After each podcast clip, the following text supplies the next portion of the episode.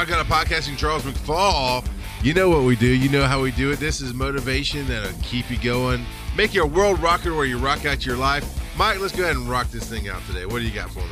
All right, sir. This week's topic, we're going to uh, we're going to jump back to you know how every now and then during a show you'll be you know on a topic and getting ready to jump to a new topic and you'll reference something you maybe want to come back to later. This is one of those. And the idea is trying to live your life, trying to move forward, trying to make the progress that you're trying to make, while at the same time setting up a safety net just in case it all goes horribly wrong.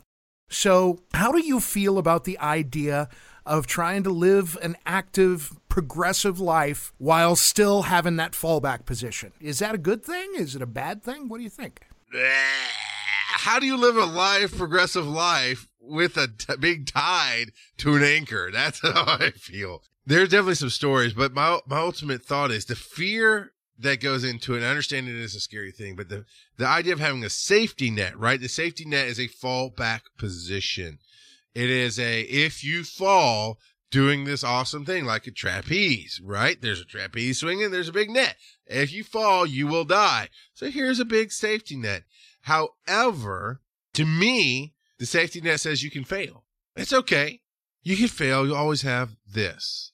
And you never reach hard enough. You never reach far enough. You don't go, if I don't catch that next trapeze that's swinging at me, it's over. So I've got to catch it. And that's the kind of person I am is just push forward. Now, am I surrounded by people like that? Mm, not really. My wife loves stability. She loves uh, knowing what's coming. And so here's some stories, and here's where I where I got on this.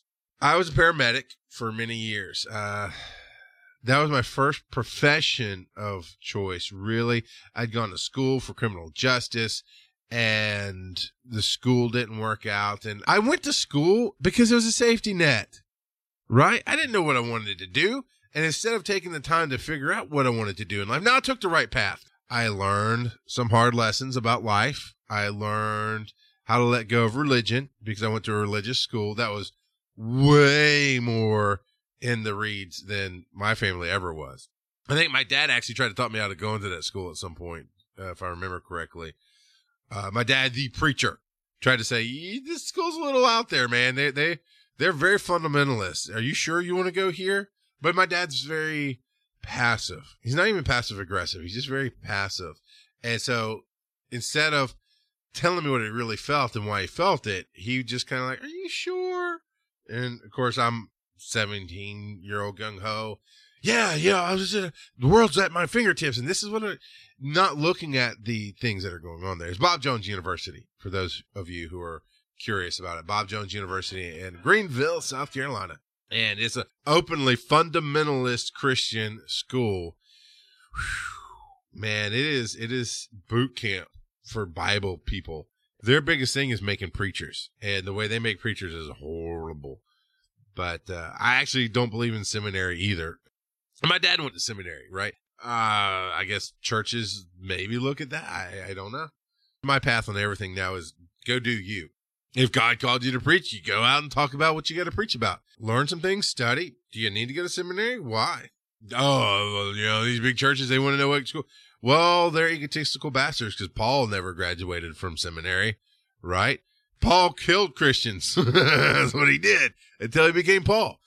I think Matthew was a taxman. John was a fisherman. I don't remember all of them, but all the disciples and then the extended disciples after that who went out. So I'm just saying, why? You know, why have the safety net? Why do you have to go do this? To blah, blah, blah. So I went to school because that's what my mom always said I had to do. And I don't know if my dad agreed with her or not. My mom was my main educational influence in my life. I was homeschooled. She led that. Uh, my dad definitely did some some cool things with it, but he was the much like in my family, he was the breadwinner, so he left the house all the time to go make sure bills were paid. And my mother took care of the house, which included teaching us. I just remember always being taught, literally, this is what she said: you got to go to college. You don't want to flip burgers the rest of your life, do you? Which I've actually never flipped a burger in my life, and that's a whole. I think I've actually touched on that mindset of a job's a job, and you know you can do good things in, in everywhere. But I went to college because not because I wanted to, but because that's what I thought I was supposed to do. spent a year there and didn't work out at all. So I come home, and while I was there, I talked about this part. I saw some people in the ambulance. I touched that world of public safety.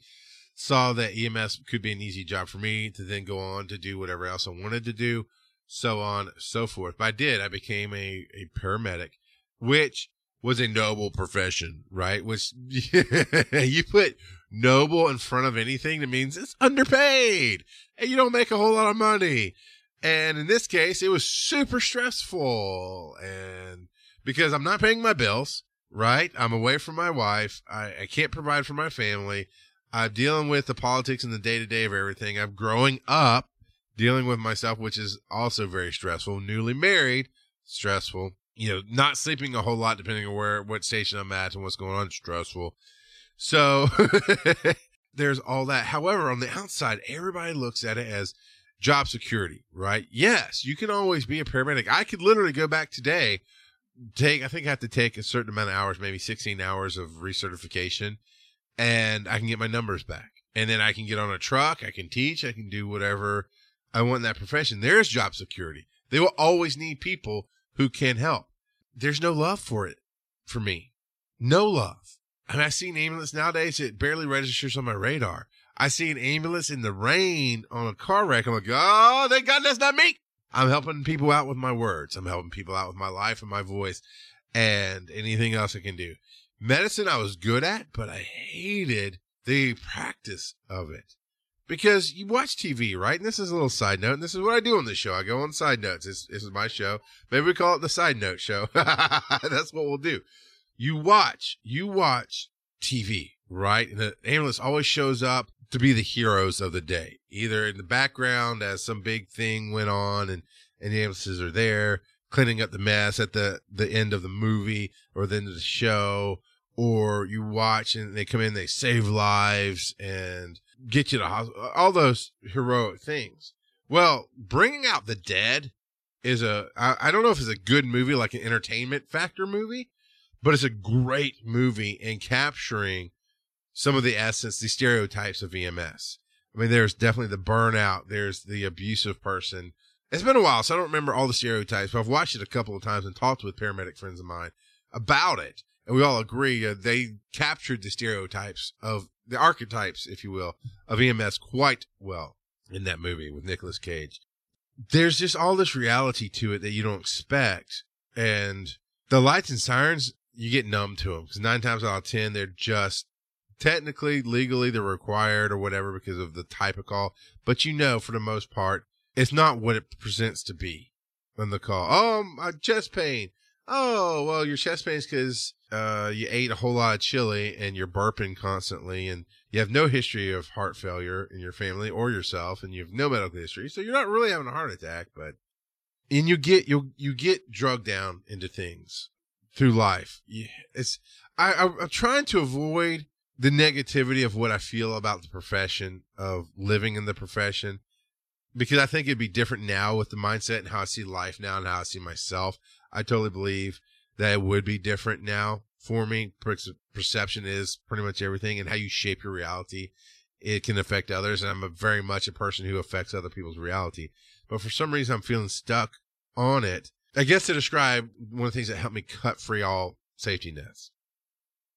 I'm in it, right? I'm in it. And I guess this probably describes it the best. I'm jumping from service to service, not lot, not very quickly. I mean, I spent four years at one service, hit a speed bump, hit a road bump. It was during the time that I was coming to respect myself, right? Coming to, to understand I deserve respect as a human being. And that's where you start. Everybody's a human being. Let's establish a basic, you're alive. Here's some basic respect for life quota, right? That's, that's the, the minimum. And I was starting to get that. And at that time, I wanted you to talk to me like a human being. I would talk to you like a human being. If you cussed at me, I'd cuss at you type of deal. But I, I think my memory says I worked hard at living that. I, I'm going to speak to you respectfully. I'd like you to speak to me respectfully. Let's talk as people instead of yelling, shouting, and, and calling names and all that jazz. That's my memory. I could have done it differently, but it came to a head when I, something about me rubbed the owner the wrong way. uh, or one of the owners. I, I can't remember exactly how the company was run, but I know there is a family business. But the eldest, I think he's the eldest son. Something about me just rubbed, rubbed him the wrong way. He was the one. I believe I told the story about running the the off duty cop off the road because he was an idiot. No, that was on EMS. I was, I was on my EMS show, which is called uh, EMS Underground. I do that Thursday afternoons on uh, Facebook on uh, uh, Institute uh, Georgia Institute of EMS on Facebook. I work with them and do that show there. I, I, got in trouble for doing something safe and right and thought I made the right call and even defended it and was safe about it. And this idiot overreacted and then called, uh, well, essentially it was my boss and this same guy that I guess I rubbed the wrong way. Well, what I didn't tell him that story was when he wrote me up, I ripped him apart. He yelled at me on the radio, which pissed me off, right? I go in and I'm trying to defend myself and he's just not hearing it. He's taking this, he, he doesn't even know the guy. It's just somebody who called in who said they were an off duty DeKalb police officer, which I have zero belief that that's true because of the way they reacted. I told him that too. I was like, really? Because a cop would panic and run their SUV up on a concrete median instead of doing what like every other civilian did around them, which is just kind of stop and move to the side so I could come through. Really? That's that's a police officer. So he wouldn't listen. But here's the thing: on the write up, there's three levels of write up, right? there's a warning. I think is a yeah a, a, warning, a verbal, and then the written is the official. You you know you're in trouble, and you're supposed to get the warning first. And I'd not done anything bad, so I was supposed to get the warning. Well, he marked all three. He wrote this thing up. Once I realized he wasn't gonna listen to me, I did what I do best. And I started ripping him apart with his own words, and I probably sealed my fate at that point. But I was defending my respect. I was defending myself right? My respect for myself. Treat me like human being. You're treating me like shit right now. You're treating me like trash. I'm going to point out all the flaws in your life right in a second, starting with this piece of paper that you put in my hands. Which is it? Which is it? I thought you knew how to run a company. This says you marked all three warning, verbal, written. Which is it? What do you got? And I mean, he finally had to leave and let my commander take over. And she's like, oh, look, it's just a warning. We're going to tear this up. Don't worry about it. I got in a little trouble, which I shouldn't have, I, in my opinion, but that was the remember my memory of the start of it. So when I left that company was because something else happened. I don't remember what happened. He overheard me saying something to somebody. It was none of his business. It wasn't company related. Everybody says stuff all the time. I don't, I honestly don't remember what set up, but he came in and squared off with me in the communication center and just started yelling at me. And I shut down immediately. I got mad. I'm like, why are you yelling at me? and he's just screaming and he started cussing. And so I cussed him back because one, I'm twice as big as him and not going to take shit off of anybody at that point in life, especially. And two, he cussed at me first. So I cussed at him and he threatened to write me up for being insubordinate. Uh, I think somebody intervened, somebody with authority intervened. And I think I was supposed to be getting off shift anyway. I don't remember. I didn't get in trouble. I didn't get sent home. I remember I got to walk away and get away from it. Pissed off at it. I'm still to this day I don't have any use for him because he literally never gave me the time of day. He never treated me like a human being ever. And for whatever reason, he decided I was going to be his punching bag. I've got no use for you at all. I saw him one time in public, didn't even acknowledge him, acknowledge people with him. Like, hey, yeah, no hard feelings against that company. If I needed to, I'd try to get back to that company. However, hell, I got no use for. So I left, went to another company, and uh, is that that of, is another private company. It's a fly by night service, but I knew I could get a job there until I figure out what I needed to do. And I, I was sitting there and I made a bad decision, but this wraps up what I feel about safety nets because that time I was not actually figuring out my life. The other topic we could have done today was when you can't find progress, find happiness. I had no idea of that concept then. So this is going to touch a little on that uh, because you're going to see what happens when you don't find happiness and all you're looking for is a savior outside of yourself. I need somebody to say, I need somebody to recognize my skills. I need some, maybe there's some other magic bullet. If I go to school and get some kind of information, I can open up a whole new world and go somewhere different, make tons of money and have peace. The reality is all, it's within you. The reality is if it, it is within you. And I made a bad decision. This sums up how I feel about my activity in the profession of paramedic is I don't remember what kind of call it was. I just remember feeling depressed, getting ill, things weren't happening right. I was just stressed. I wasn't communicating with Erin very well at all. She was working, I think, full time. Then, uh, or maybe, no, she, was she going to school full time? I think she was going to school. She was going to school full time. I was trying to work full time.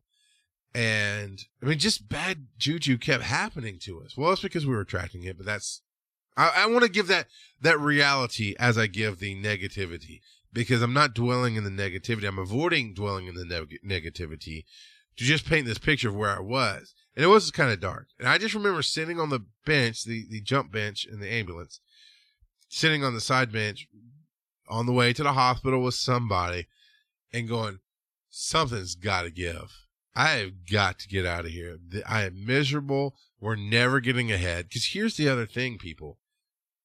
For five years, I worked at different companies, mostly one company, but different companies. Fought the good fight, became, you know, captain or lieutenant, you get some promotion, definitely became a paramedic. Did what I could to rise up in the field, to make more money, to get a good life for my family. Never could break the $32,000 a year marker. As a person who lives loud and who grows and knows that I'm destined for greatness and knows I have a lot more in me to do and to be and to share, having that that ceiling there made me feel dead inside. Just could not break thirty two thousand. Well, how do you break thirty two thousand? Either you stay with the company forever and just slowly get incremental increases, or you go to another company, hopefully, and they'll pay you more, or you get two jobs. That's how you break it in that field. And I've heard now that pay is somewhat considerable. And the advice I'd give myself is is it came too little, too late. Oh, that's it too. I was buying, I had bought a house and all this other stuff. Uh, but it's managing your money better. I raise a family of six on about 22,000 right now. So that's a good 10 grand less a year. And then it's just me and my wife. So obviously I wasn't managing my money nearly as well as I should have. But I don't realize this in that moment. In that moment, I just know something has to change. It's, it's, I'm feeling dead inside. I'm getting depressed. I have zero vision for the future. Nothing's going to change. It won't grow. Podcasting hadn't quite come around at that point. Every band thing that I tried was failing. Cause that was my outlet then was music and trying to put together a band and it was all failures.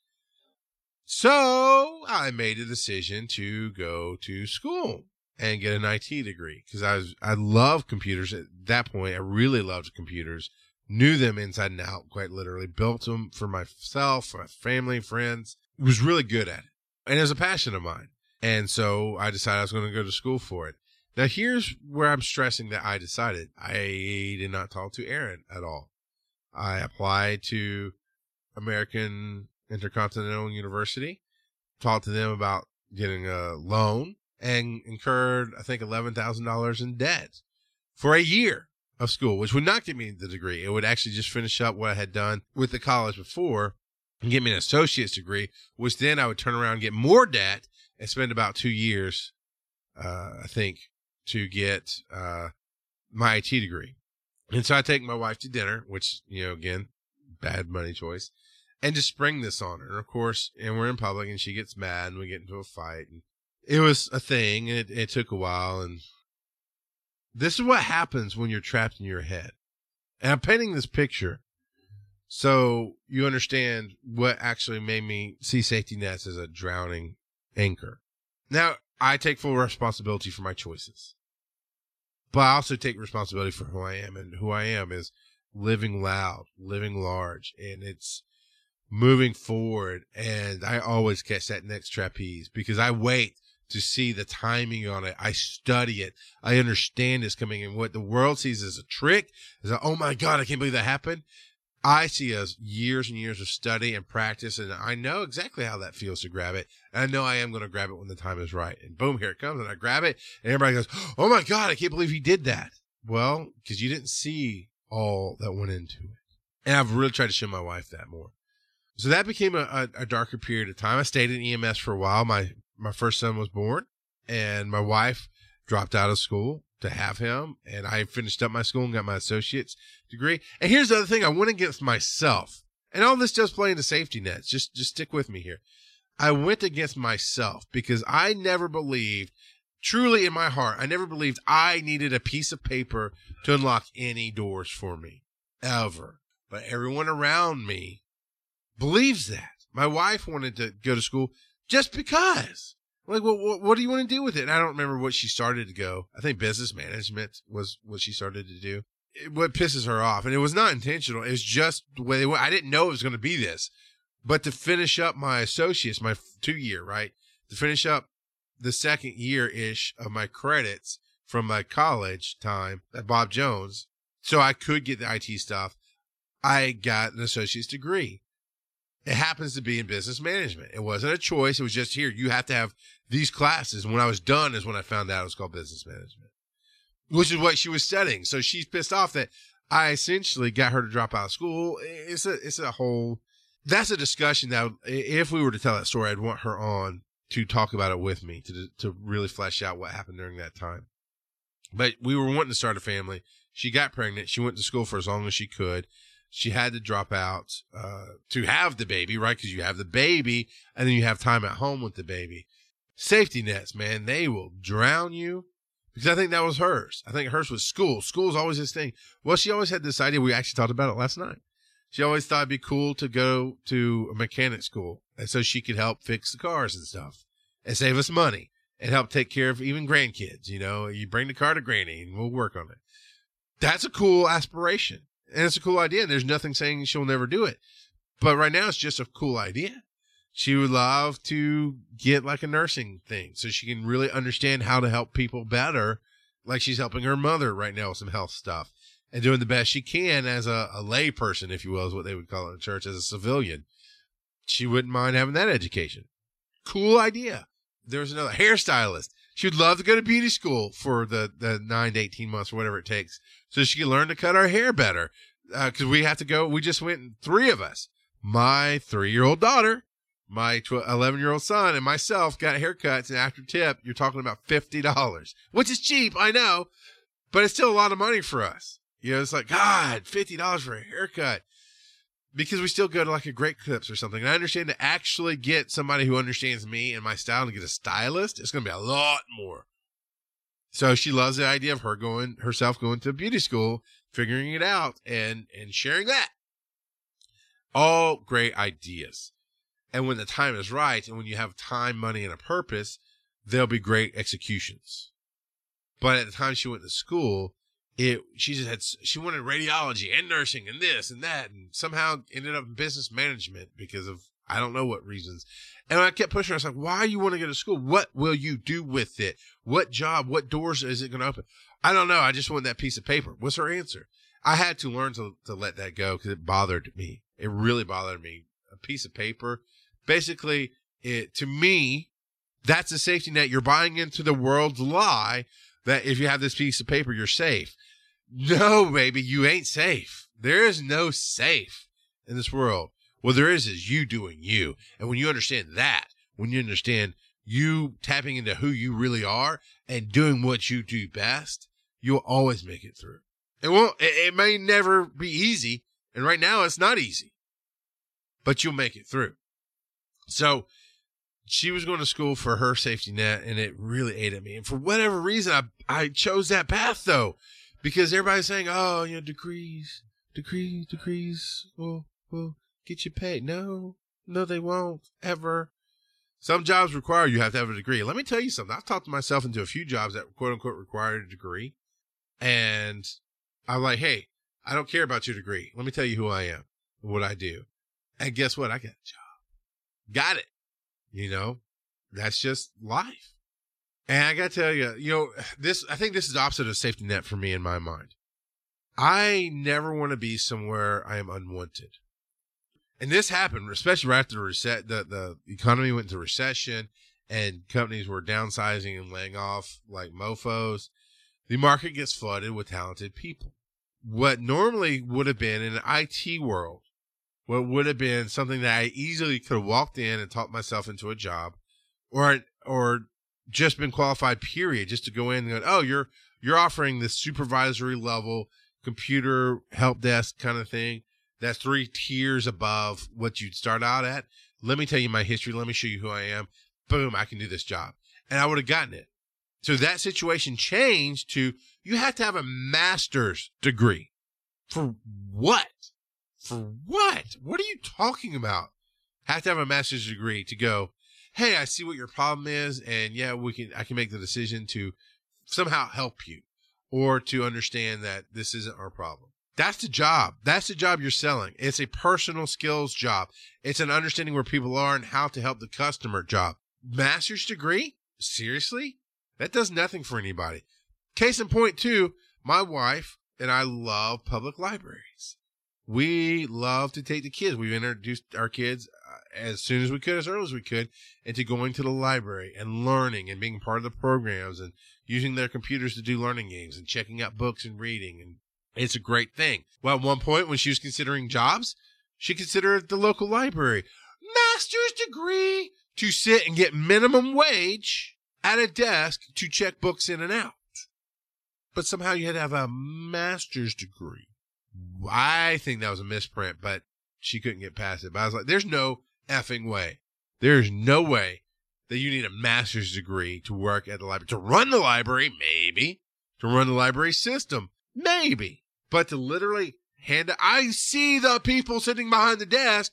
You don't have one. This is the opposite of Oprah. You ain't got one. You ain't got one. You ain't got one. And you're getting minimum wage. Who wants to use a master's degree to get minimum wage? Are you kidding me? That's some of what happened. So that pointed the picture of safety nets, your master's degree, which will always keep you employed. Yeah, underemployed. Yeah, go get that minimum wage job because you have a master's degree and I don't. I refuse. I don't care. Not going to happen. So this is the progress that I'm going through in my life, and I'm slowly learning these things at that point in time. And I did. I, I got my degree, and I regretted it. It, it became tough. I made a, a decision against who I am. Who I am was I trust myself. I know what I'm doing. I'll find a way.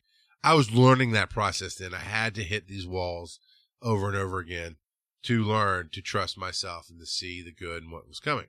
So, of course, started a family, went on to do other things when I decided to leave paramedic, active paramedic medicine, my daughter, Crosby, who is now 10 years old, she was born. So I was on the ambulance in the county by my house. I'd cut, I'd cut and cut and cut and cut and cut. I'd filed bankruptcy and said, okay, you know, if I can work here by the house, especially at this station that's less than a mile from me, I can actually walk to work. Even if I drive, it's a two minute drive. So I'm saving on gas. I'm not driving 30, 45 minutes up the road to get to a job. I'm saving on gas by going here. I can cut my costs. I cut and I cut and I cut. I still didn't understand how to manage money. That came during that time. I went through Dave Ramsey's Financial Peace University during that time. But I was still working on everything. My I realized I realized in that county it was it was a dead end. It was a dead end. There was no promotion. There was nowhere to go. There was no way to ever make any more money in that county. And I was dying. And I hate people who resist change, and that county sure as hell did. They were a bunch of self centered, good old boys who wanted to keep things small. Well, guess what? You keep things small, things die in economies and in cities and in counties. And it's that county is on the verge of death. I mean, they, I got out of there. I moved. I said, we got to get the hell out of here. There's no way you're going to keep anybody alive physically, much less financially. Everybody leaves this county to go work somewhere else because you strangle us to death and you won't do things like get an honest to God ambulance service in here. You think you can control it better, but not pay anybody anything. That was the thing. I was lieutenant making $10 an hour there. It came to 32,000 a year. It was, ah, oh. there were commissioners. That's who controls counties are commissioners. There were former commissioners who came to a budget meeting who were bitching about the built-in overtime and our budget. And I flat out just called, I had enough of it. I called him out. I said, look, let me tell you something. You see all that overtime. You see this. I make $10 an hour. That comes out to 32,000 a year to take care of my family. That's all I make. And that's working 24 hours at a time, sometimes 48 hours at a time to make sure that three in the morning when you need me, I'm there. And we do that often enough. And when I said that to them, I was just to the point. I was a little rock godish. I wasn't angry. I didn't yell. I like, let me just tell you something. Let me educate you in a hard manner. Here's this. Bam, bam, bam, bam. They in retirement made more than I did actively working. But their mindset was, oh, look on paper. There's all this. No, no, no. Here's reality. Smack. And it changed their perspective, but they didn't, they didn't care. They didn't move on. They were not active commissioners. They weren't going to champion the cause. And since then, that place has gone to shit. I had to leave. And my daughter was born after. Here's what I had to do I had to let go of what I was holding on to. I was holding on to the paramedic lifestyle, which is one day at work, two days at home. But it wasn't satisfying. It wasn't paying the bills. I was becoming, I was an up and coming podcaster during that time, and that allowed me to do a lot of that. I played video games. That allowed me to play video games. I was still somewhat of a child going, Oh, I have my time. And well, I wasn't taking care of my family. So when my daughter was born, of course, I take family leave. That's what I do is I try to take as much time as possible to be with my wife and children and be there when they're babies and do what I can. So I took family leave, but I knew when I took family leave, I was going to have to let go of my prejudices and my mindsets and find a job that gave stability to my family. And so I found an office job.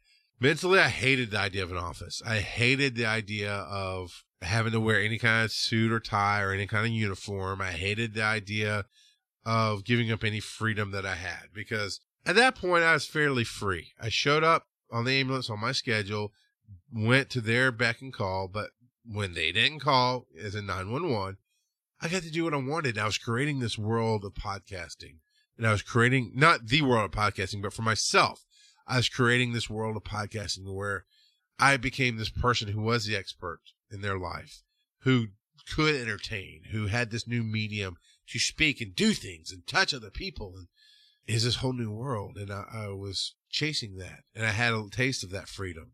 And I, I can't tell you how many jobs I applied to. I have zero idea. I applied to everything.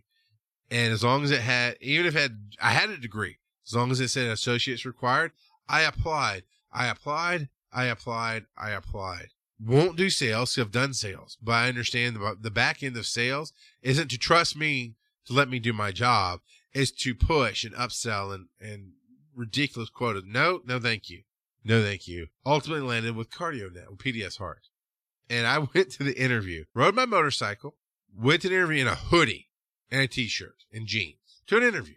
Cause I didn't want the job. I mentally and spiritually said, okay, I will look. I will look. I want to do what's best for my family. I also know I have to protect my heart and myself and who I am. And I went and sure, I got the job instantly because they needed my numbers. And it, it set a great tone for the relationship for the next seven years uh, because they they accepted that I was a bit of a out there guy.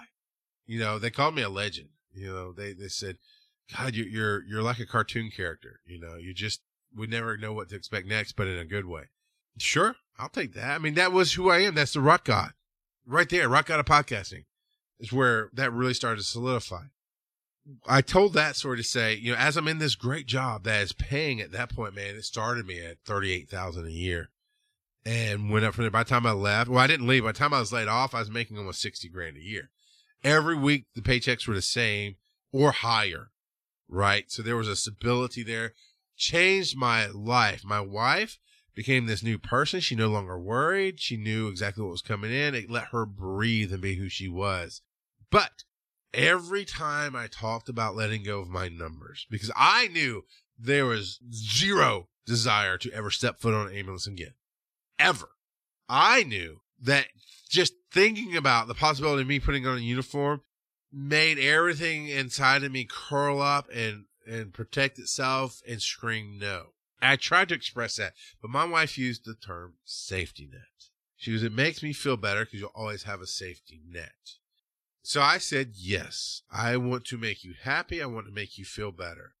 But here's the thing with paramedic medicine. I don't know if I was mistaken or if it changed, but I know recently when I talked to Tom over at Georgia Institute of EMS, he said that you don't have to stay active, work on a truck so many hours to keep your certification up. You just have to do the classes. But every two years, I think it was, I had to pay $75 to the state Or maybe it's 175. I had to pay money to the state to recertify my numbers. I had to pay money to some school to get my 40 hours of certification, recertification. I had to pay $150 to get my ACLS recertified. That's advanced cardiac life support. Uh, I had to do CPR. I had to get that recertified. Now, being in medicine, here's a little trick for you being in medicine, you know people who teach CPR, and if they, as long as they trust you, they'll just sign you off. I can do CPR in my sleep. There's no reason for me to pay fifty to one hundred and fifty dollars to go to an eight-hour class or a sixteen-hour class, which would be two days of BS, to do what I've done for a living for decades. So I had to put out this money and time and energy on something I left behind to die. I moved forward in my life. To me, a safety net is like saying I have this ex girlfriend, this ex wife. Well, okay, ex wife is different, especially if you have kids. But I have this ex in my life and I've moved on and I, I dated this other person and that didn't work out and I dated this other person. But I still have this one ex that I can always call up and rekindle something with. That's holding you back. That's defining yourself by your history. No, no, no. And finally, we were years into PDS Heart. And I think it was the second, because I just recertified as I came into PDS Heart. And at one point, they required my paramedic number, so they paid for it. So I just come in, they paid for me to recertify. I actually got some new certifications as well through them. Loving my job. It was fun. and, and that's where I learned the other topic of if you can't find progress, find happiness. And that's another show. But I was moving forward, doing things, making great money, building my podcasting empire, and knew there was never going back. There's never going back for me, ever. And I don't think it's truly good for anybody. And at some point, the company, because the, the laws changed, Medicaid, Medicare, billing laws changed where they no longer required paramedic to be behind your name or nurse to be behind your name to get paid for what we did. We did heart rhythms, uh, reports on heart rhythms. And when they hired me, it's because Medicare had said you have to have somebody with these initials behind their name. And so they brought me in because that's what they needed. And they helped me keep it up because that's what they needed. Well, as soon as it stopped being required, they said, rightfully so as a business, hey, we'll help you. Like we'll give you the time at work to do it yourself, but we're not going to pay for it anymore. And I paid for it once, one time after that. And it was a lot of money, a lot of, uh, sitting down at the table late at night and drinking and going through an online course that I could teach in my sleep and having to wait on their timer because they have to make sure I've read it so that I can ace their test and move on. And it was such a drag. But my wife went into the safety net and I finally looked at her and said, I will never go back to the ambulance. And at that point, it had been three or four years since I had set foot on an ambulance. I would have to really really i don't feel comfortable I, I would be doubting my skills because i hadn't stuck an iv in four or five years at that point i hadn't put a tube in somebody and to go back and be in charge. That's what a paramedic is. A paramedic carries the medicine on the truck. The emt is underneath the paramedic. So to basically go back and be responsible to carry that responsibility for that ambulance for my partner and for the patients. One zero desire to ever do that. Ever. Ever. Two, I'm letting go of those qualifications. I, I have no skills there. And while I can relearn them, bleh, don't want it. So my wife sucked it up. I had sucked it up for years at that point and did the safety net. And so my wife sucked it up and said, okay, I can see it makes you miserable. We're actually making really good money. We're smart with things. And I trust that no matter what happens, you'll make things work. And she also felt like having a job and being good at it meant you'll keep it forever. And she had to learn the hard way. Mm-mm. Never true. But I believe a safety net drowns you. I believe a safety net anchors you. Because I had to carry it with me, right? I had to actively do things to keep that safety net there. I'm going to get into contingency plans. I'm going to get into plan B or alternatives. That's different. But a safety net is that idea I can fall, I can fail, I can mess up, which again, what are you speaking to my reality that you feel like I'm going to fail inevitably and I need this net? Batman, I will always land somewhere safely, swing away into the night. Do you not know who I am? I am the rock god of podcasting. I always land on my feet and I always move forward. It can be tough. Sometimes landing on your feet cripples you for a bit, but I always am able to move forward. I went to, through one of the most crippling things in my life through losing my house and losing my job and losing 60 grand and going from 60 grand to 18,000 a year uh, immediately with four kids and a wife and a house. And that's why I lost the house. But we moved forward. We landed and we moved forward and refused to let that define who we were. And that's why I hate safety nets. Is because if you have a safety net, you don't move forward, you bounce, you do whatever, maybe you get hurt, you heal up, and you get back and do the exact same thing again. And maybe you get better at it. But eventually you hit that net again. Uh-uh. No, ma'am. No. I want to land, lick my wounds if I have to, heal up, and move on to something different. Move on to better, to more of who I am. And I proved that because I'd let go of that safety net years, two, three, four years. And no, at least three, because I spent three years at home after being quotey fingers laid off. So I'd let go of my numbers at least a year before that when the time came. And yes, it was brought up when we went through all that. She's, well, if you had a, uh, if you had your numbers, you can get on the ambulance. This is true. But we know, I had to be smart with her. So we know $10 an hour, which is what I was getting paid when we left that field. 10, even $12 an hour won't keep our house. We need a lot more money than that to keep our house, to keep our life, to keep everything good the way it was. So while yes, I could probably go get on the ambulance, we don't know that for sure. And it had been seven to 10 years since I'd been on an ambulance actively. So even if I had my numbers, I'm going to be that guy who doesn't know what the hell they're doing because medicine does progress and it changes. The way you do CPR can change. The drugs for the paramedic medicine on a heart attack change. The procedure change. There's a lot of learning that would have had to been done. Could have been done, sure. Would have saved my house? I doubt it because what we are where we need to be. And that was the one thing I could tell her is we always move forward. How do I know this? Because look at our history. We always have when these big upsets happen, when, when weirdness comes and life changes hard, we always change with it. So safety nets, man, they, will drown you. If you're holding on to something, if you're going, ah, yeah, negative, this is thinking about, I, I know I never want to do that. I never want to, I never want to go back and be a dentist again. I don't know. I, I, I never want to go back and work in, in this job again, but I know I can. So I'm kind of keeping that door open. Going with the ex, the ex girlfriend, ex boyfriend scenario.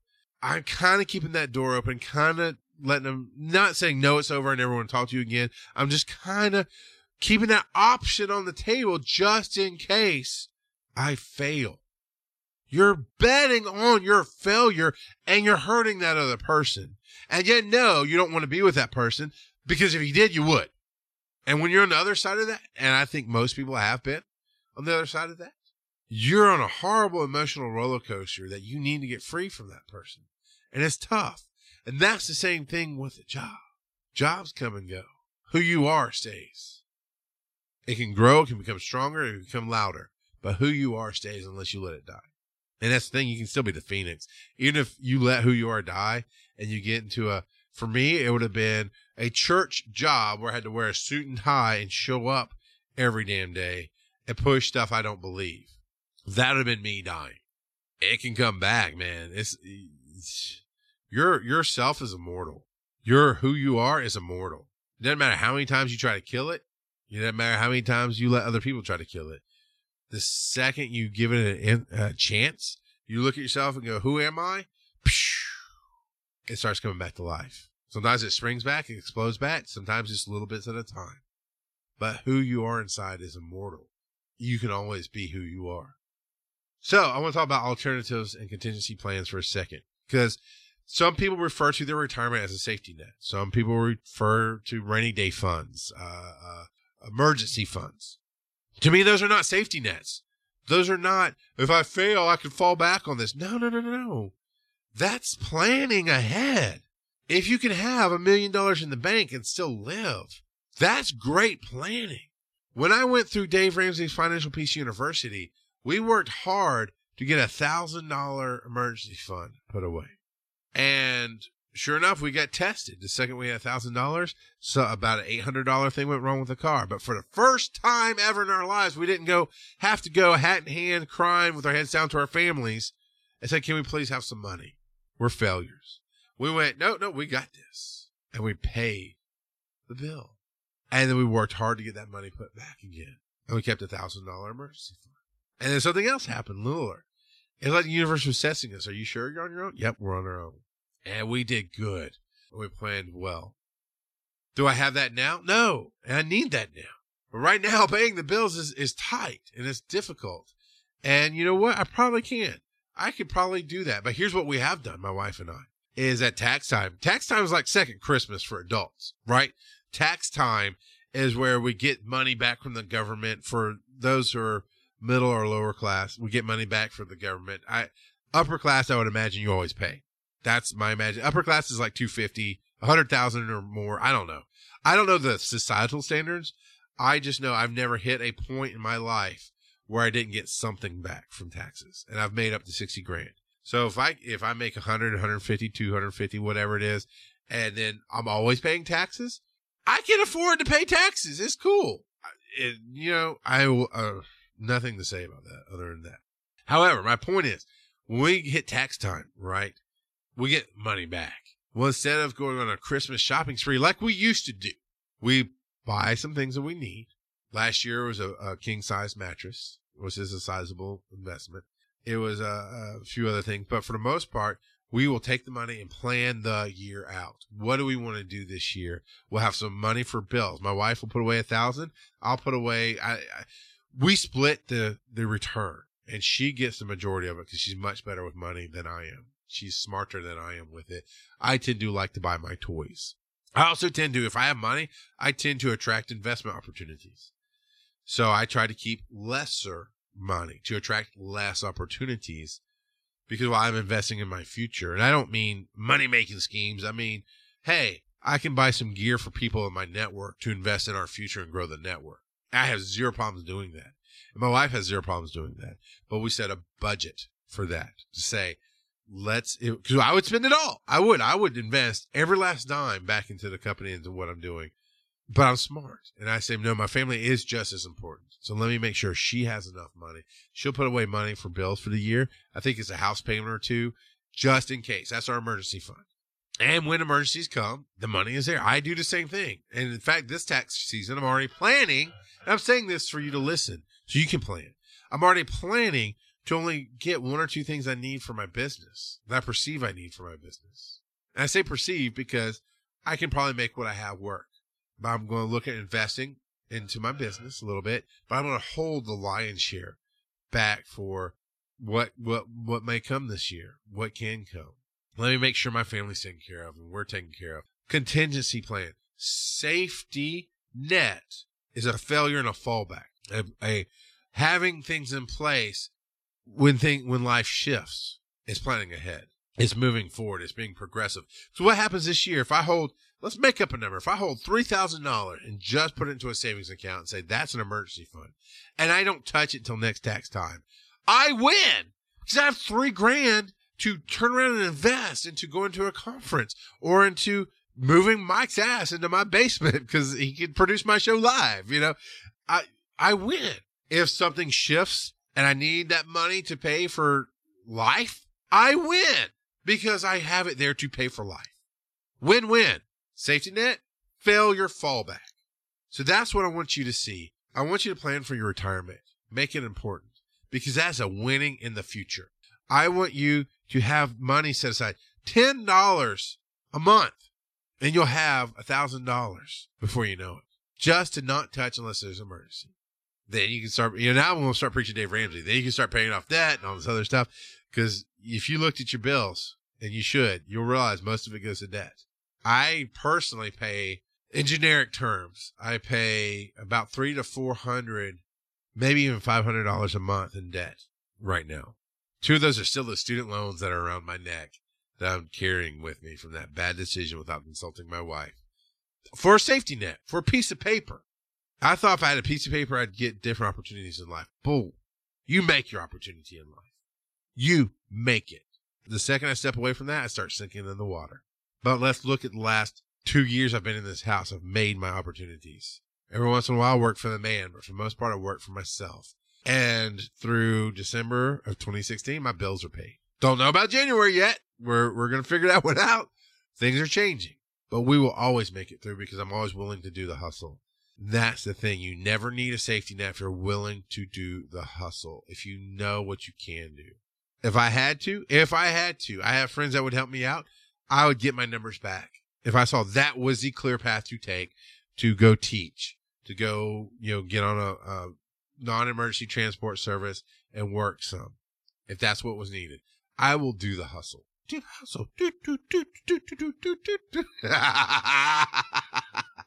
Every day I'm hustling. Anyway, planning forward should have a whole different energy and a whole different life to it than a safety net to hold you back. And that's what I hope you see in all this. That's what I, I hope I communicate is if you can let go of holding onto the side of the pool, you'll then swim. Let's take it to the matrix. If you let go of your concept of reality, of your concept of this is how it has to be, maybe you'll fly. What have I said in other shows? The sun comes up tomorrow.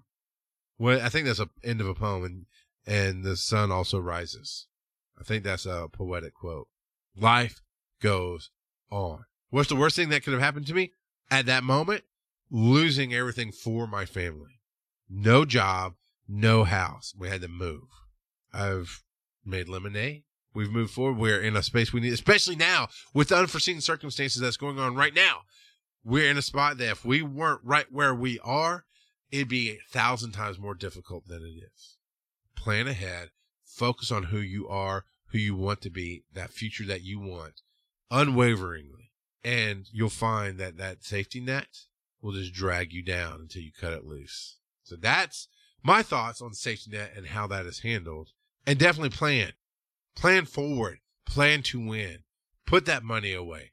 Get that retirement done. Get your kids' school paid for. Planning ahead is winning. I need you to help me out. I need you to go to rockgodofpodcasting.com forward slash support.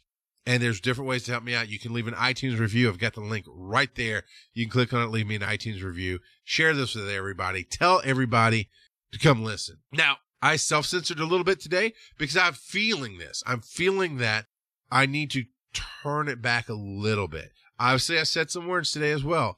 I will be blatant about how I feel. Sometimes you're going to get a hard R. Sometimes it's a little R. But I need you to understand, I'm going to leave that R rating no matter what happens. I need you to understand these are adult concepts and big boys and big girls only. Period. Because this isn't for everybody. This is the fight club of the mind. This is a fight club of your soul. Not everybody can handle that. There's a hell of a lot of people who aren't ready for this, but you are. And I'm trying to give you the ability to share this more by toning back some of the language, by, by really letting you hear, taking away that blockade. Sometimes I'll drop F bombs. Today I didn't. But I'm letting you know where my heart is. I'm feeling this shift, right? Not now today, but I've been feeling over the last couple of episodes of going, I think I'm going to tone it back a little bit, just a little bit. Give that opportunity for you to share it more. I need you to share this. I need you to get this into more ears. That's how we're going to grow this show. That's how we're going to change this world. If you'd like to financially support me, there is PayPal right there, one time donation. That'd be awesome sauce. Uh, I would love you forever. Patreon, patreon.com forward slash rock god of podcasting is links also on the rock god of podcasting.com forward slash support page. You can support me there. You're going to get, shoot, I forgot to do the video again. We're do, we have plans to do videos and I, I, keep forgetting to move forward with it. It's just this locked in habit of how we do the show, Mike, and we do it this way. And I need to change my habits. But there's going to be videos. There's definitely going to be extra content today for the patrons. There's there's extra access. There's ways that you really can get involved in the show through Patreon. And then, of course, finally, your questions. I want more of your questions. You've got stuff going on in your life. How can I help you? How can I get that moving forward for you? You see where I am. I'm the rock god of podcasting, man. I am the happiness. And that's how I phrase it. We just released the ra- released the Rageaholic episode. And I talk about being the beast that carries the rage. But then I, I said, now find out how I became the happiness that I am. And if you understand that, this is your show, man. This is your show that will not only change your life, where you want it to be, it'll change everybody's life around you. So I need your questions. RGOP at charlesmcfall.com is how you email that in. Of course, on rockgodofpodcasting.com, there is a SpeakPipe tab right there that you can leave your voice message. We want that. So, all that being said, thanks for listening. Keep downloading, keep sharing, and let's go out and rock this world.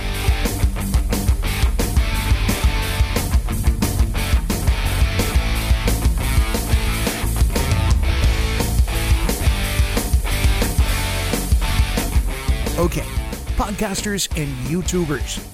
My name is Mike Woodard, otherwise known as producer slash audio engineer for the Rock God of Podcasting. Look, you know you're producing amazing content, but is your audio game as tight as it needs to be? If you need to level up the overall sound of your show, I'm your guy. If you need a kick ass intro for your show, I'm your guy. If you hate the sound of your own voice and just need someone to handle your voiceover narration, I'm your guy.